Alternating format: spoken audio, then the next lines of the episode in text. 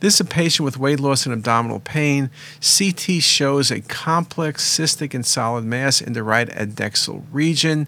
Uh, this is arising from the right ovary. The differential diagnosis is fairly extensive, but at the end of the day, it's almost always going to be ovarian cancer. Younger patient, you see a cystic lesion, maybe some nodularity. Uh, you think about the possibility of PID. You can think about endometriosis, which could look like almost anything. But in this case, weight loss, you think of malignancy, and this indeed was ovarian cancer.